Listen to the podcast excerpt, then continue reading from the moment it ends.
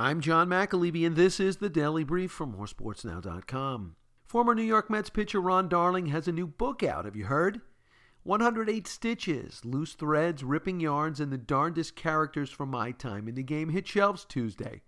And while controversy it has created is no doubt good for sales, it now has former teammates who used to go to war with each other at war with each other. The incident gaining most of the attention involves Lenny Dykstra and what Darling says he heard the outfielder yell at former Red Sox pitcher Dennis Oil Can Boyd from the on deck circle prior to Game 3 of the 1986 World Series. Darling asserts that Dykstra, who is no stranger to controversies, quote, shouted every imaginable and unimaginable insult and expletive, foul, racist, hurtful stuff, unquote. Mr. Dykstra says this never happened, and Darryl Strawberry, Dwight Gooden, and Kevin Mitchell agree.